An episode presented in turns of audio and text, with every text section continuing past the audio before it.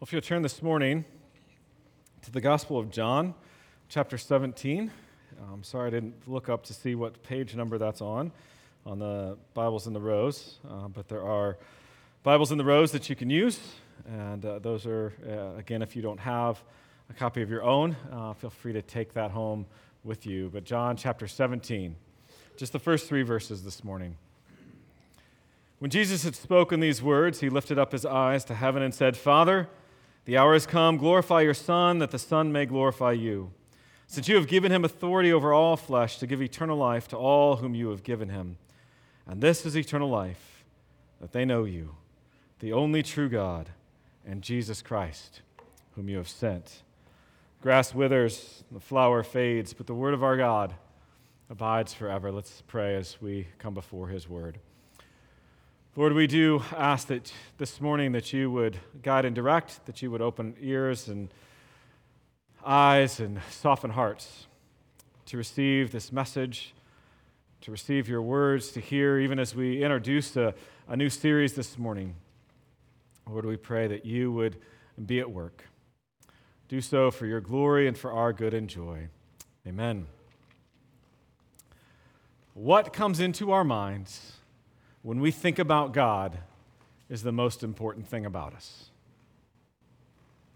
What comes into our minds when we think about God is the most important thing about us. These are the first words in A.W. Tozer's classic work, The Knowledge of the Holy, and I would say I tend to agree with him.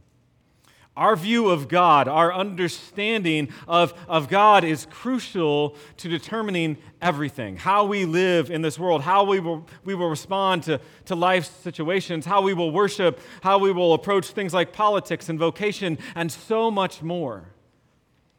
Tozer goes on to write this. He says, The history of mankind will probably show that no people has ever risen above its religion and man's spiritual history will positively demonstrate that no religion has ever been greater than its idea of God. Worship is pure or base as the worshiper entertains high or low thoughts of God. Always the most revealing thing about the church is her idea of God, just as her most significant message is what she says about him or leaves unsaid. For her silence is often more eloquent than her speech. She can never escape the self disclosure of her witness concerning God. This morning, we begin a series that's a little different than normal, but I think it's substantial and needed uh, for us. Typically, we follow a pattern. We follow a pattern of starting and finishing a particular book of the Bible, and I believe that that manner of preaching should be the steady diet of the church. I believe that for several reasons. I, I, believe it shows a submission to the text, that we believe all of Scripture is inspired by God. You don't skip hard passages, you don't skip things that might be difficult to talk about at times, and, and that it's all applicable. It's inspired by God. It also works the church through the whole counsel of God. And the text for each Sunday does not fall simply on the, the whims or the desires of a preacher, but on what's actually next in the book. It also displays how we are in general to interact with the Word of God because if you go about with a pick and choose um, approach, it's not really the most helpful or um, healthy way of approaching Scripture. So, this pattern teaches God's people how to study the Word of God rightly and in context. So, if that's the case, why am I doing what I'm doing now? Why am I doing a more topical series? Well, first thing that I want to put us at ease at is that just because it's topical does not mean it won't be expositional, meaning that it won't let the, the text guide. The text will still control the message. But the text will, will not necessarily be sequential in a book. They'll be more systematic in approach based on the subject rather than in that sequential manner in a book. Second, sometimes there are needs within the church that call for addressing them in a topical manner. This is not a whim of mine. I will say that. This is not a whim of mine. Honestly, I find doing topical series is much more difficult. I, I, cannot just pick a text that I think will fit the topic and, and go with it. And, uh, you know, the text has to control the message. I, I, I try, I'll tr- promise you now, I, I will endeavor never to shoehorn a text to fit a topic. That's dangerous. It happens too much in the church, and it's not the way to approach Scripture. So it actually creates more work for me because there have been times when I've picked a text, I've studied it, and I go, that really has nothing to do with what I thought it had to do with. And I have to start over. And it creates more work. It's good work, and it's work that I'm looking forward to. Um, and I believe that it will be work that's of great profit to the church. So consider this very first words of Scripture. In the beginning, God.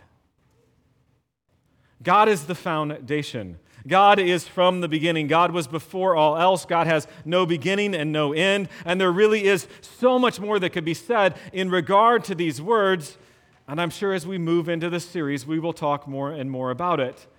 So, just to lay out that everything begins with God. And that's why we're doing this series, Knowing God, growing in doctrine, growing in our understanding and in our devotion. Growing in doctrine and devotion. J.I. Packer, in his classic work called Knowing God, wrote this The world becomes a strange, mad, painful place, and life in it a disappointing and unpleasant business for those who do not know about God disregard the study of God, and you sentence yourself to stumble and blunder through life, blindfolded, as it were, with no sense of direction and no understanding of what surrounds you. This way, you can waste your life and lose your soul. So, needless to say, I don't want that for any of us. I want us to live our lives to the full and have our souls safe and secure in the knowledge of God. We need to know about God clearly and truthfully. So this morning, I simply want to introduce the series and do so by looking at two related ideas knowing God and responding to God. Two things knowing God and responding to God. And prayerfully, this will whet our appetites and give us a taste as to why this actually makes such a difference in our life, our view of God, and our understanding of who He is. So, the first truth that we as human beings must acknowledge is this there is a God. There is a God. I just read from Genesis 1 1, but we can actually know of God's existence apart from Scripture. We can know that there is a God through the works of God.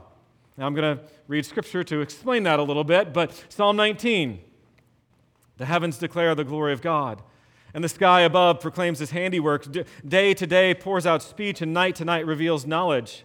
There is no speech, nor are there words whose voice is not heard. Their voice goes out through all the earth and their words to the end of the world. And Romans 1, verses 19 and 20 tells us, For what can be known about God is plain to them, because God has shown it to them. For his invisible attributes, namely his eternal power and divine nature, have been clearly perceived ever since the creation of the world and the things that have been made. So they are without excuse. So we all are without excuse. Here's the takeaway Simply from nature, it is clear that there is a God, there is a creator. Now, people may, and they do, suppress that knowledge, but I think it's actually undeniable. The intricacies of creation are beyond the possibility of chance. So, listen, what I am saying is that it is absolutely reasonable and clear that there is something bigger than us. There is a design in our creation, there is a creator who designed it all. Yet, though we can know there is a God, just this idea of God, there is a God that exists, we need more information. The, the second question of, of the Westminster Larger Catechism reads this How does it appear that there is a God? So the answer is the very light of nature in man and the works of God declare plainly that there is a God. We just talked about that. And then it goes on, but but his word and spirit only do sufficiently and effectually reveal him unto men for their salvation. So we need the work of God's Spirit and uh, uh, the, the work of God's Spirit with and through his word to show us more about who is this creator God, his attributes and characteristics, his standards and way of working, and, and with that, how he works for us on our behalf to actually be more than just our creator, but to be our Savior as well. So then, when we acknowledge that there is a God, the next logical step okay, there's a God, is how are we going to respond to Him? How will we respond to him? God is, God is not something that you stuff away in the corner or, or shove in the closet and just ignore and go, you know what, I, I don't have to think about that. He, he has no impact on my life. We, we cannot do that as to God. You cannot ignore him. And so if we take out one option of response, and that's just simply denying his existence, then there are a few ways in which we can respond to him. And each of these responses actually affect how we live. Now, at this point, uh, I'm very grateful, and I, I, recommend to you a book by Paul Tripp. It's a book called Do You Believe 12 Historic Doctrines to Change Your Everyday Life. And in the book, Tripp basically summarizes um, or rewords, it puts in his own words, the Westminster Confession of Faith uh, in regard to a certain doctrine, maybe the doctrine of God, the doctrine of the sovereignty of God, or Scripture. And then he, he summarizes it that way, and then he, to some degree, works out how these doctrines matter, how these doctrines are actually practical in our everyday life.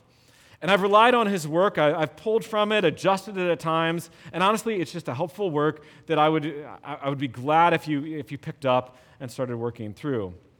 So, then, what are the ways that people respond to God? Well, one can just believe in an idea of God. You know, they're, they're basically fine with there being a God, but there is very little desire to know that God. And what that means is that um, this belief makes little to no difference in how one lives. This, this person is not antagonistic to God. Um, they don't have a beef with God, anything like that, but there's nothing personal there. There's no relationship. Just spiritual, you know, whatever it might be. It's, it's, and, and so, this idea, at least how it works itself out, is, is this idea is very distant. It's unloving, uninvolved, impersonal, impotent, uncaring. It's a very generic idea of God. Just that there's something out there. Now, um, it goes without saying, but I'm going to say it anyways, just to make it clear. This conception of God does not fit the biblical portrait. It doesn't fit the portrait that Scripture lays out for us. These people, again, would consider themselves spiritual, perhaps identify even with a religious affiliation, a, a religious tradition, but it has little influence on their lives. Now, another way to respond is to believe in God, but not merely this concept or this idea of God, but rather a whole system of belief but yet it's still not a biblical system of belief. So, this would include other world religions, and, and these would be the more committed followers uh, uh, or adherents of these theistic religions, things like Islam, Hinduism, um, at least parts of Hinduism, Judaism, Mormonism, Baha'i, Sikhism, Zoroastrianism, and some others. These folks believe in God, or gods as the case may be, but their belief, as I said, is not biblical. Their claims to truth contradict what Scripture claims.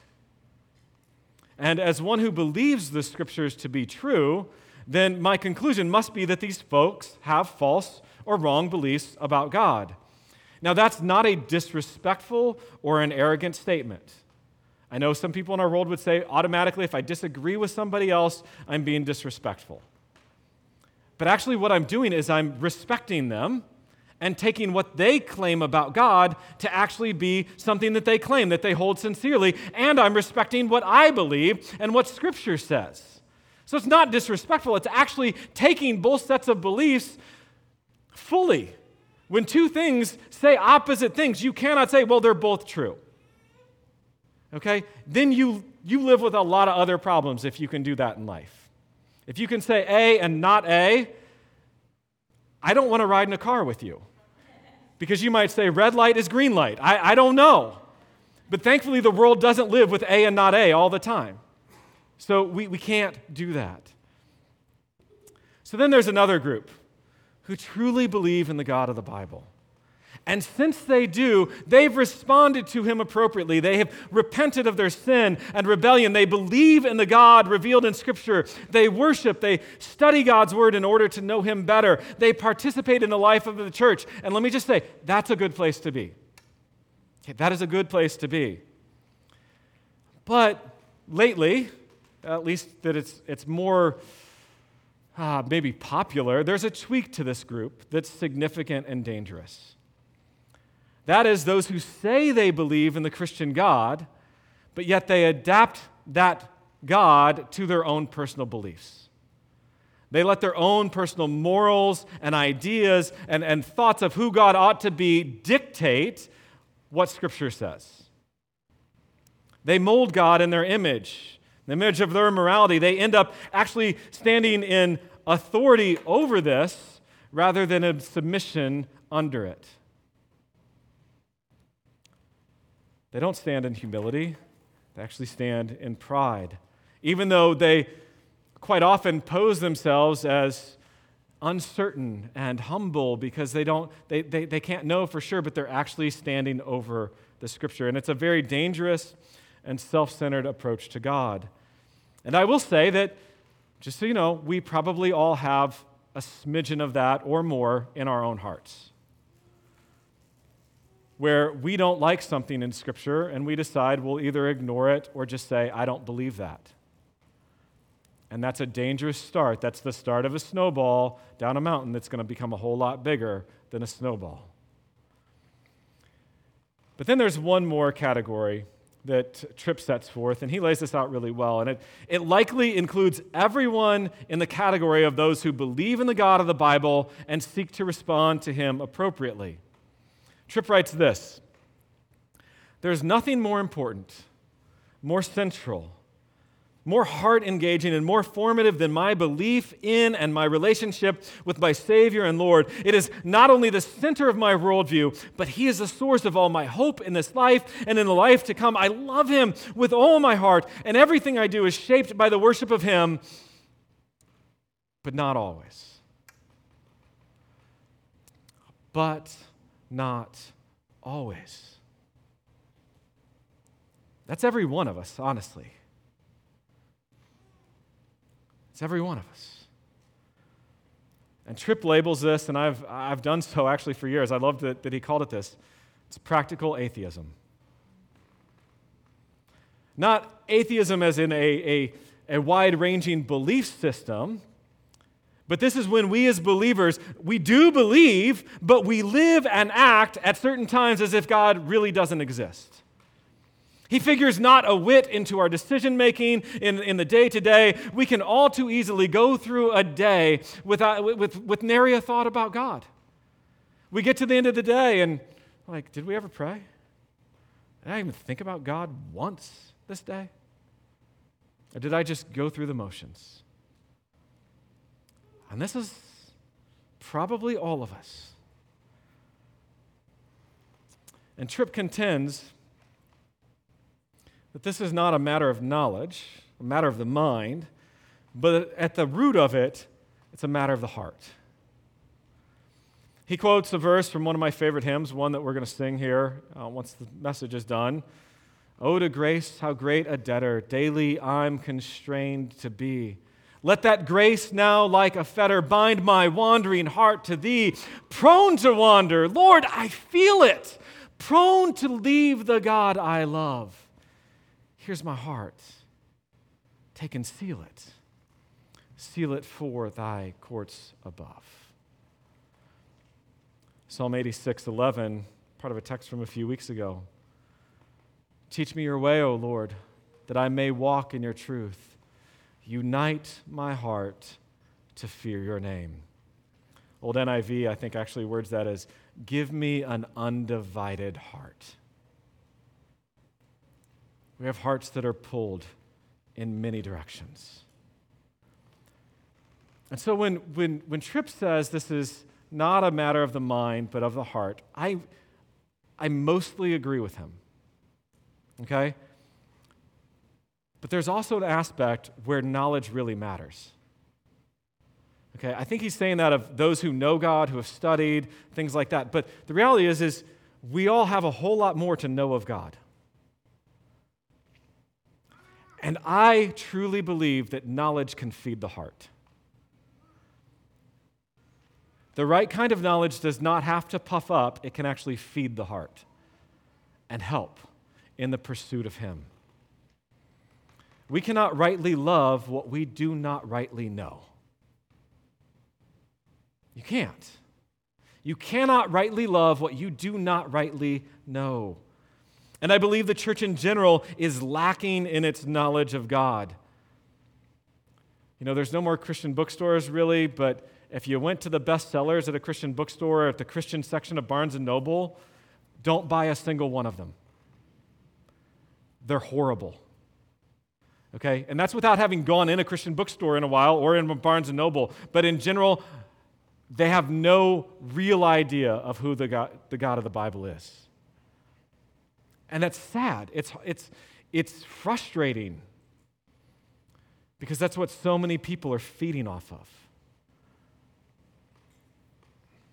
That's why I'm doing this series. I know I personally need to grow and be refreshed in my knowledge of God, who God is consistently, and I'm going to say a blanket statement. So do all of you. So do all of you.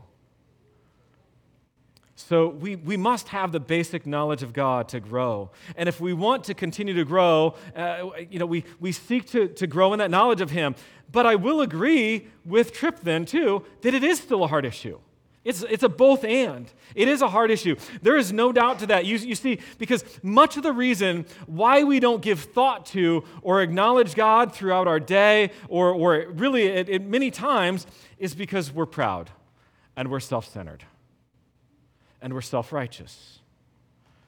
Acknowledging God and His work and His involvement, His transcendence, His power, His holiness, who He is, actually exposes us.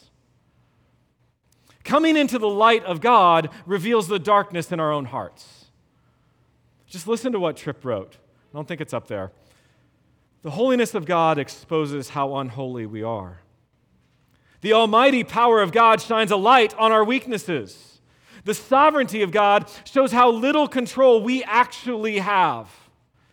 The omniscience, so God knowing all things, of God causes us to face the limits of our knowledge and understanding. The love of God exposes us how unloving we can be.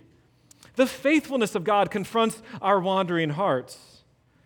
The grace of God reveals how critical and unforgiving we often are. The patience of God confronts our irritability and impatience. The righteousness of God exposes our sin. And we could go on and on and on through his attributes. And just so you know, we're going to in this series. We're going to talk about the practical. Knowing the perfections of God uncovers our imperfections and our sin tendencies, and our proud hearts don't like that.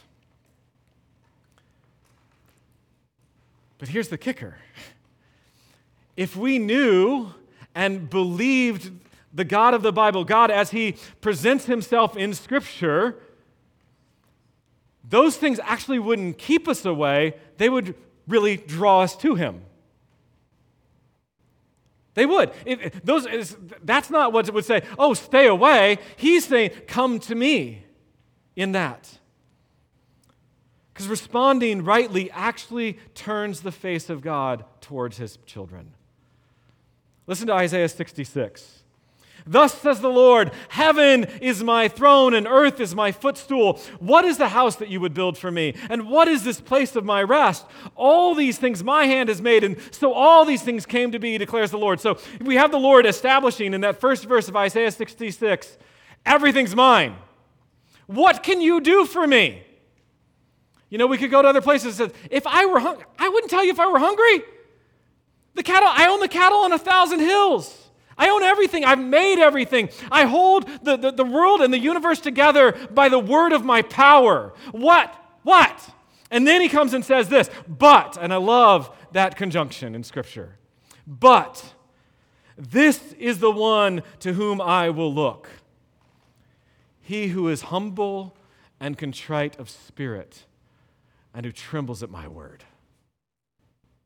So, if we actually knew the God of the Bible well, when his righteousness exposes our sin, when his grace exposes our impatience, it wouldn't make us back away from him. It would actually push us to our knees in prayer and contrition and find his presence. That's the beauty of understanding and knowing God better is it actually leads us into a place where we find rest and hope and refuge. See, God looks to the humble humility and contrition. It's actually for our good. So we need to see God as He is and respond to Him rightly. And listen, the reason I'm doing that is we cannot do that if we don't know Him. Doctrine matters. We cannot do this without gaining an understanding of who He is. Charles Spurgeon wrote this years ago. There's something exceedingly improving to the mind in a contemplation of the divinity. It is a subject so vast that all our thoughts are lost in its immensity, so deep that our pride is drowned in its infinity. Other subjects we can compass and grapple with. In them we feel a kind of self content and go our way with the thought, Behold, I am wise. But when we come to this master science, finding that our plumb line cannot sound its depth and that our eagle eye cannot see its height, we turn away with the thought, we were born only yesterday and know nothing. No subject of contemplation will tend more to humble the mind than thoughts of God.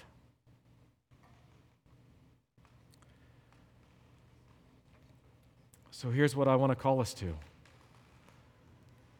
let us as a people think on God. Let us contemplate the divine. Let us gain the knowledge of God. But, but listen, I listed the, the, the multiple ways to respond to God. The God we think on must be the true God. We have to think biblically. This must be in line with truth, and that means that it's a very specific knowledge that is required. Back to John 17.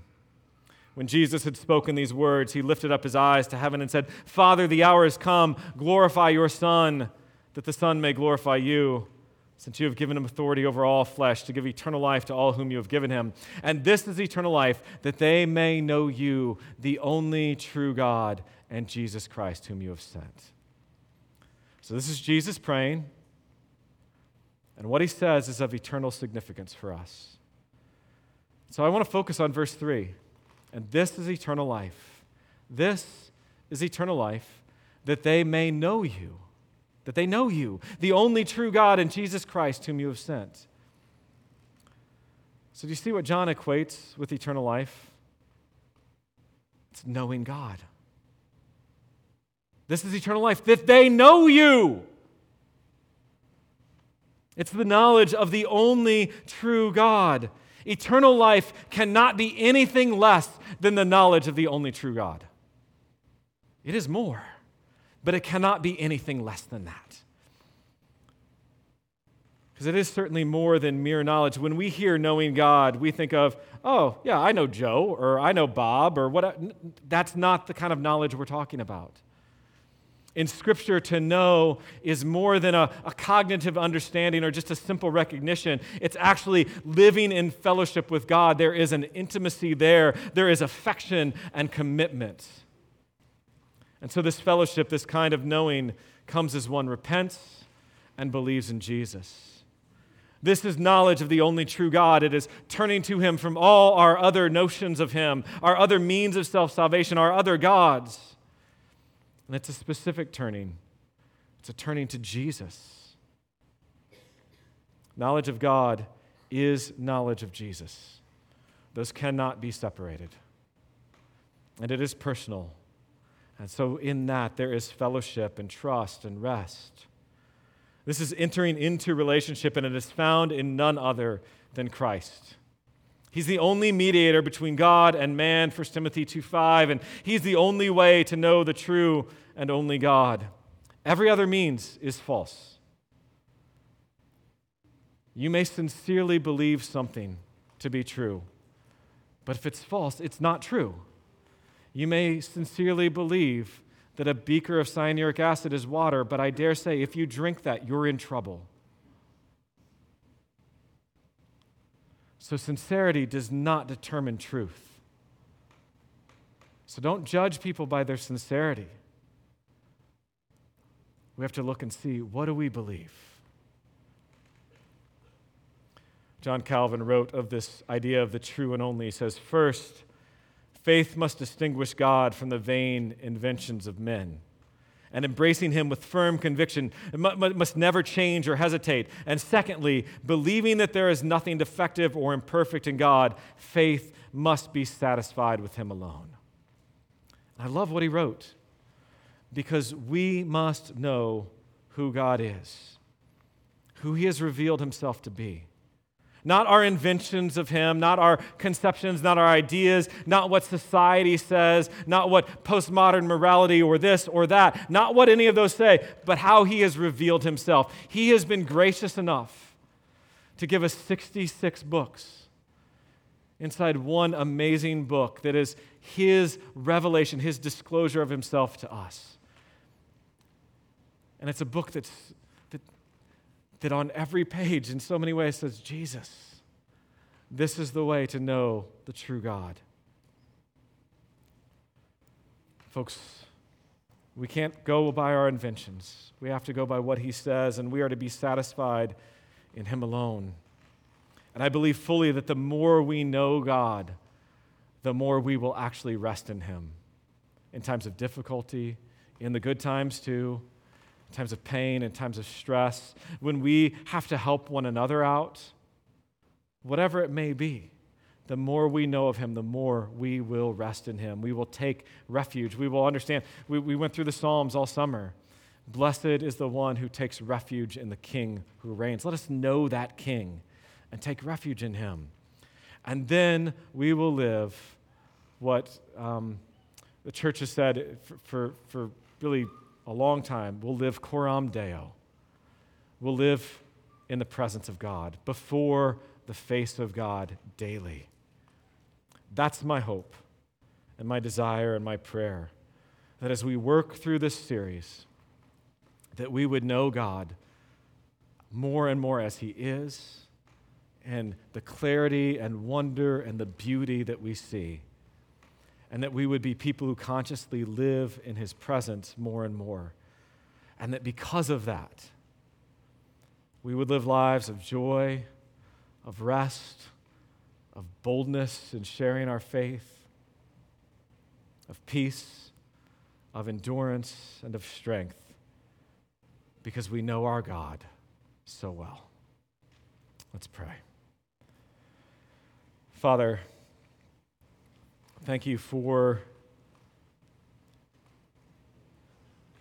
condescending and revealing yourself to us. Lord, for communicating to us in Scripture, but then showing us yourself so fully in Christ. May we long to know you.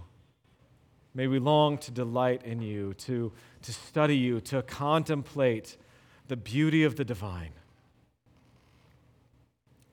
God, draw us near unto you. Bind our wandering hearts to you. We pray in Christ's name. Amen.